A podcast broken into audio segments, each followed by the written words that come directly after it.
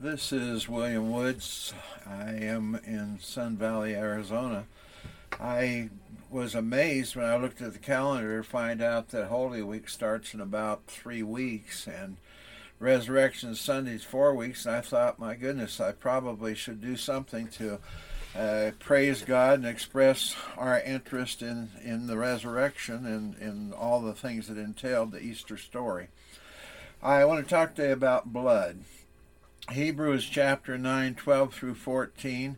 He entered once for all into the holy places, not by means of the blood of goats and calves, but by means of his own blood, thus securing an eternal redemption.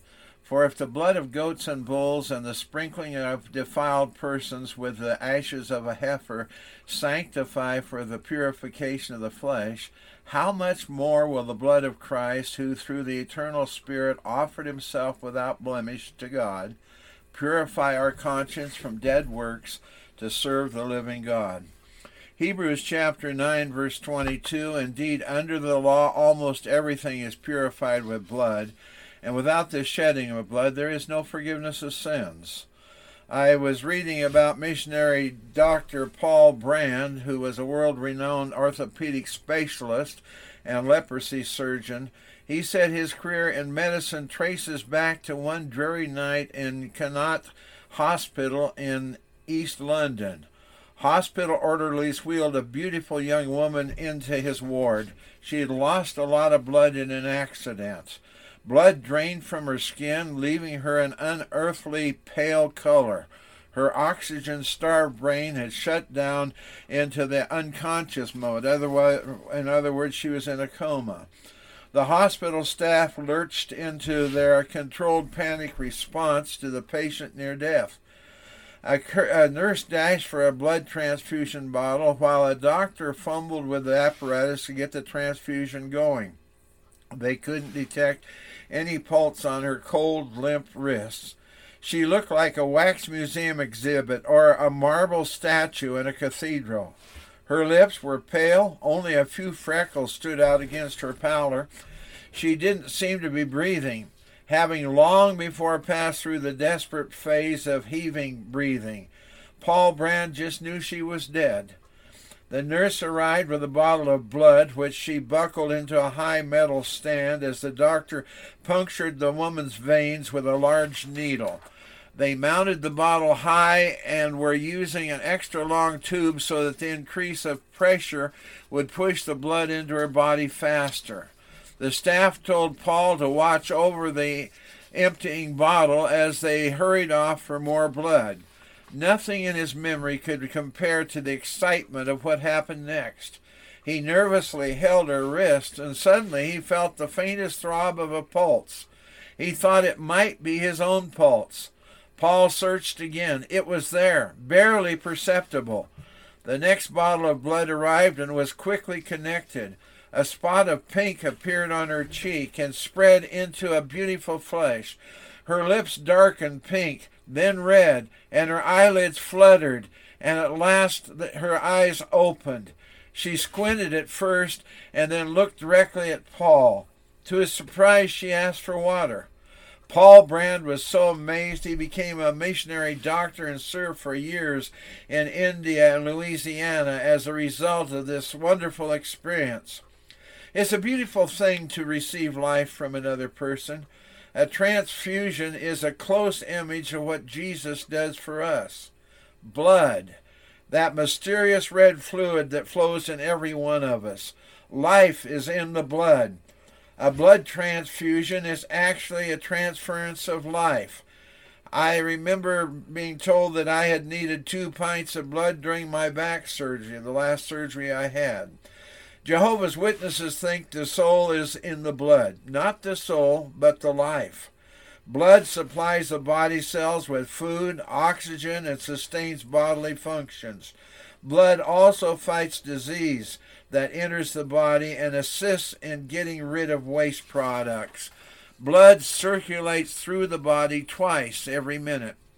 As the heart pumps blood through the network of our arteries, and capillaries, and veins, every cell in the body is continually supplied with, and cleansed. No part of the flesh can live without being in contact with this throbbing stream of life. Most adults have five to seven quarts of blood made up of plasma, corpuscles, and platelets. Every cubic millimeter of blood, that would be the speck the size of a pinhead, has approximately 5,500,000 living cells. Well, when I read that, I was amazed because of what I have to do to prick my finger and check my blood sugar every day. And to think about how many living cells are there. Cells live 110 to 120 days. The body makes about 2 million new cells every second to replace cells which have died. Good whole blood is in demand. Every time there's a cataclysmic event, the call goes out for blood. I've known of men who uh, sell blood for money at, at plasma centers in, in downtown and most big cities. Scientists still haven't unlocked the secret of what gives life to blood. Only God knows this information. But one thing is clear blood is the essential ingredient of life. Without blood, we die. When man sinned, he learned firsthand that the wages of sin is death. Now, there's three kinds of death. There's a spiritual death where we are dead in trespasses and sins and and uh, have not really communicated with God as we should. There's physical deaths. You've been to a funeral and you've seen a friend or an acquaintance there in the casket. Uh, life is no longer there. It's just a dead corpse. And then there's the eternal death uh, death where it, for all eternity you'll be separated from God. Death means separation. Man became spiritually dead or separated from God uh, in the Garden of Eden. That's why most non Christians, though, don't understand spiritual truths. God created a plan so man might be forgiven of his rebellious sin and restored to fellowship with God but it involved the giving of life, the shedding of blood. Again, Hebrews 9:22, indeed, under the law almost everything is purified with blood, and without the shedding of blood there is no forgiveness of sins. The Old Testament book of Exodus tells us that in Egypt, when the death angel passed over the house, houses of the soon to be liberated Israelites in the 10th plague that came when Moses was battling with Pharaoh, said there had to be a lamb or goat's blood on the doorpost for the protection of the people inside the house. Sacrifices in the Old Testament required the shedding of innocent blood from an unblemished animal for forgiveness of sin. On the annual Day of Atonement, the high priest would sprinkle the blood of a young bull on the mercy seat on the Ark of the Covenant to atone for his own sin and the sin of his household. Then two goats were chosen. One was killed as a sacrifice for the sins of the people, and the other would be turned loose in the wilderness as a scapegoat, bearing the sins of the nation.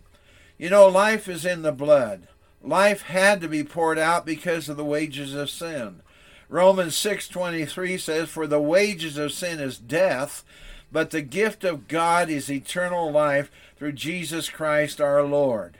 Millions of innocent animals died to atone for man's sin. This served as a visual reminder for the nation of the seriousness of sin and drove home the fact that the wages of sin is death.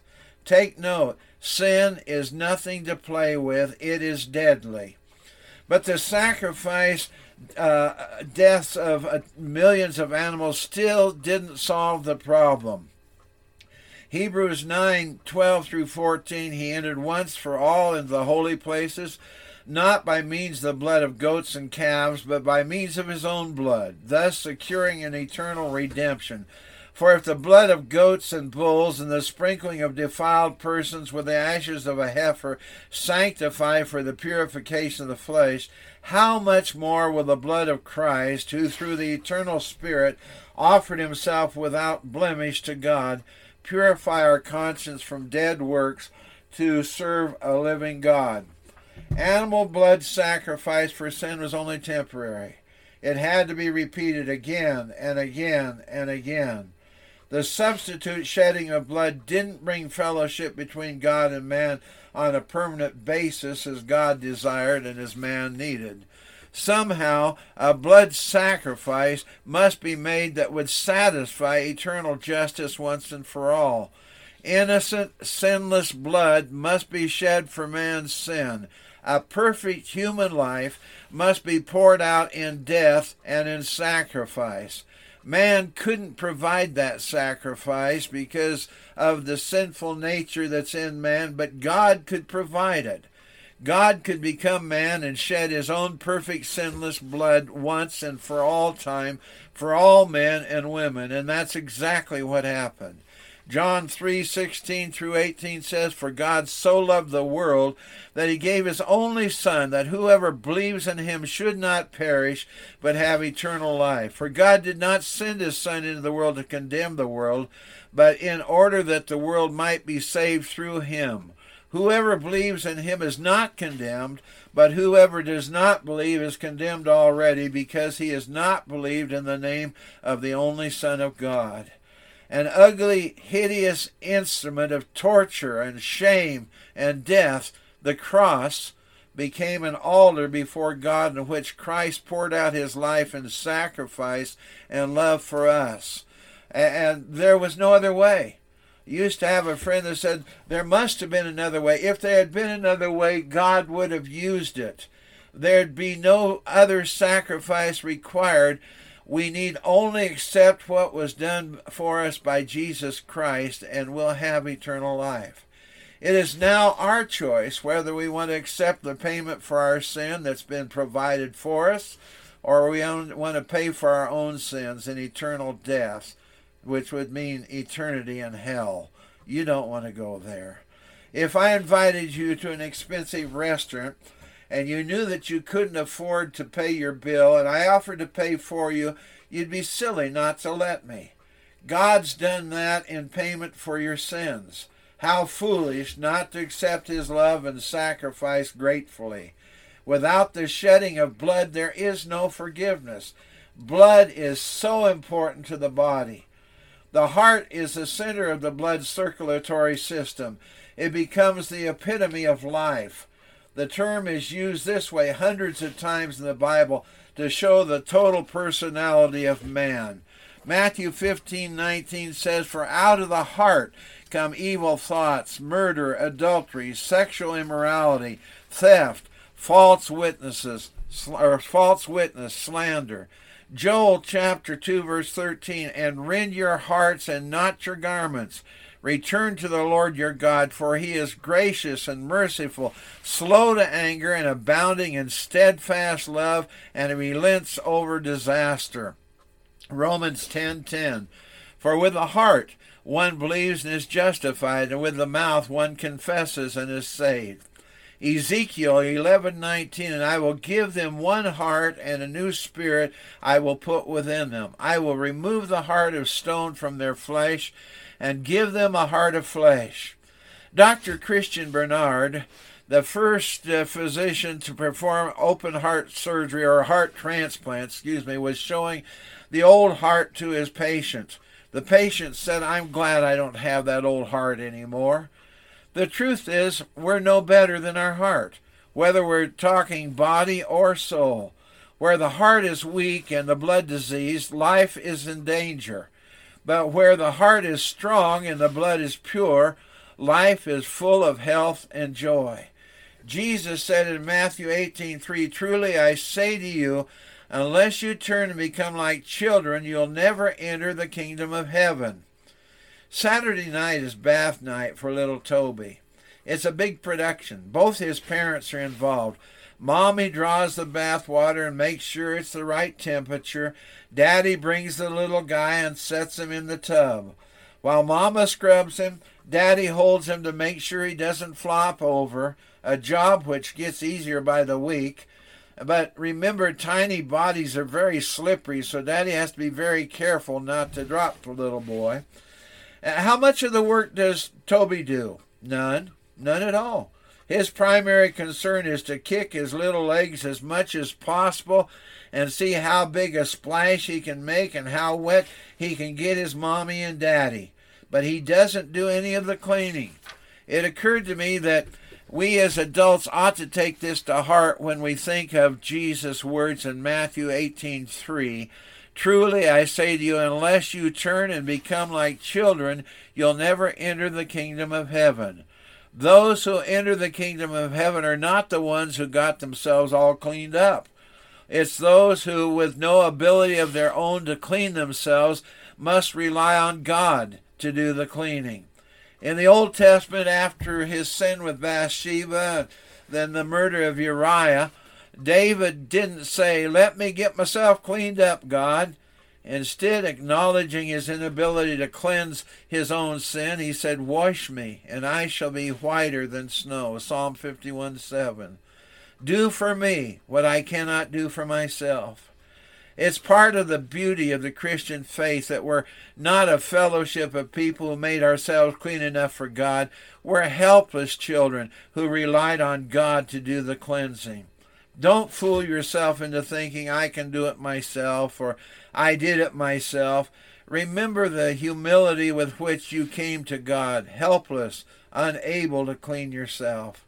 The moment we forget about the cross and the cleansing power of the blood of Christ, the moment we stop coming back to the cross with gratitude and humility, that's the moment we cease to be like little children and let pride take over.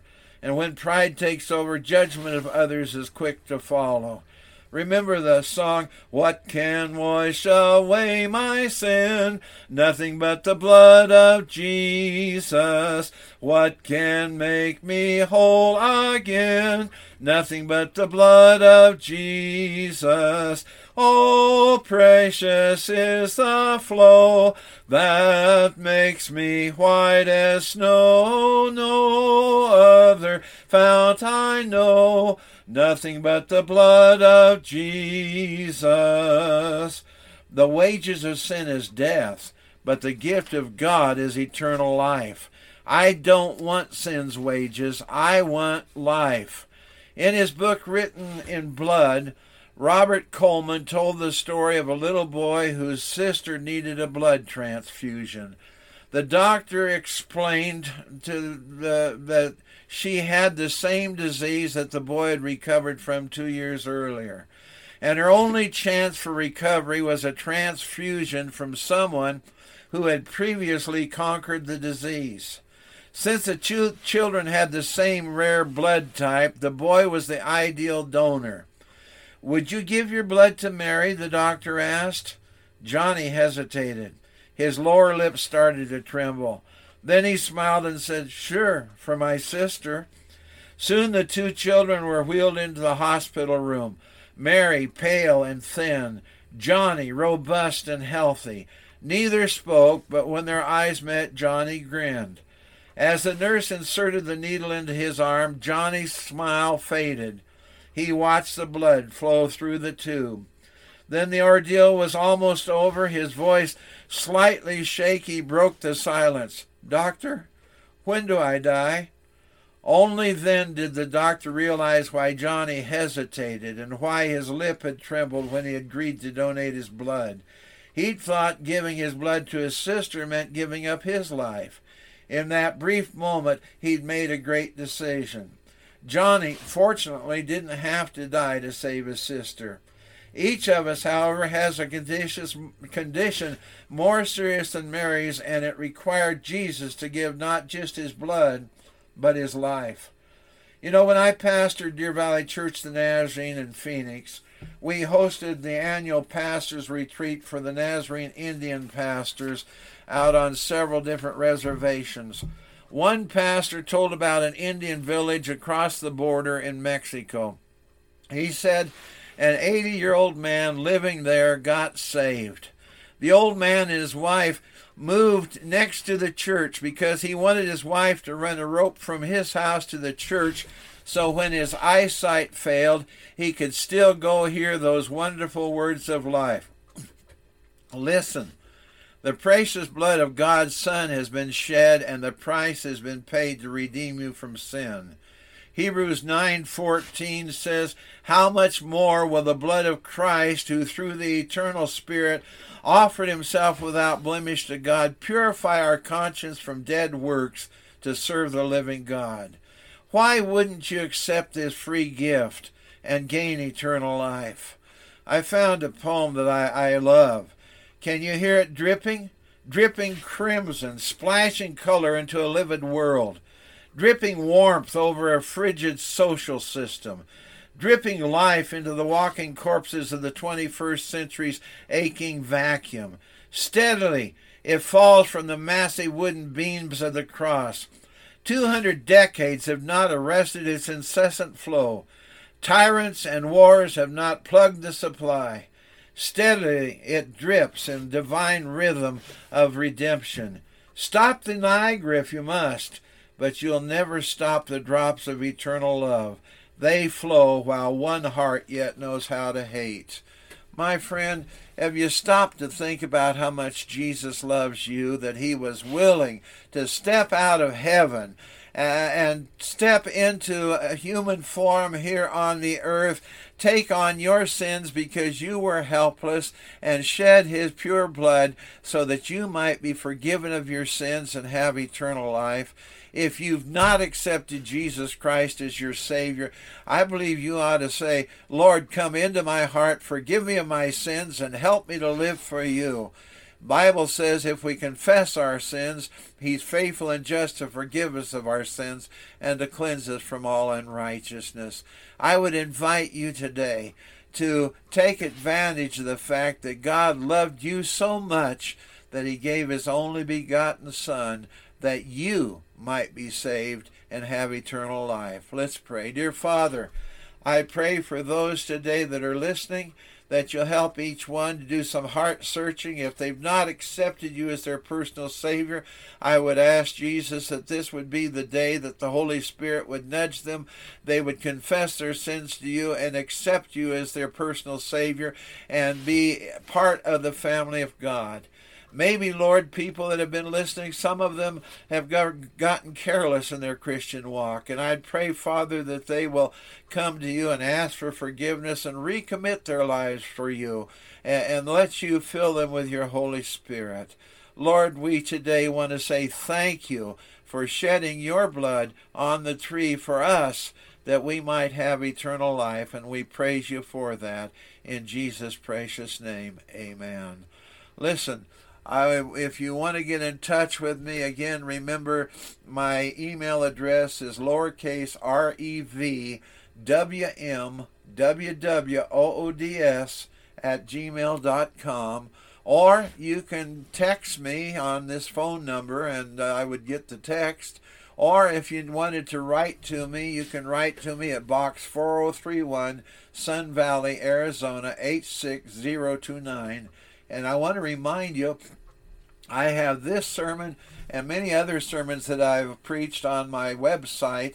The website is uh, Church, the Church of the Galilean, all small letters and all run together like one word. The Church of the dot com. And I, I'm praying that God will somehow help you to, to find victory in your life through Jesus Christ our Lord. Well, until next time, God bless you. I'll talk to you some other time next week. God bless you.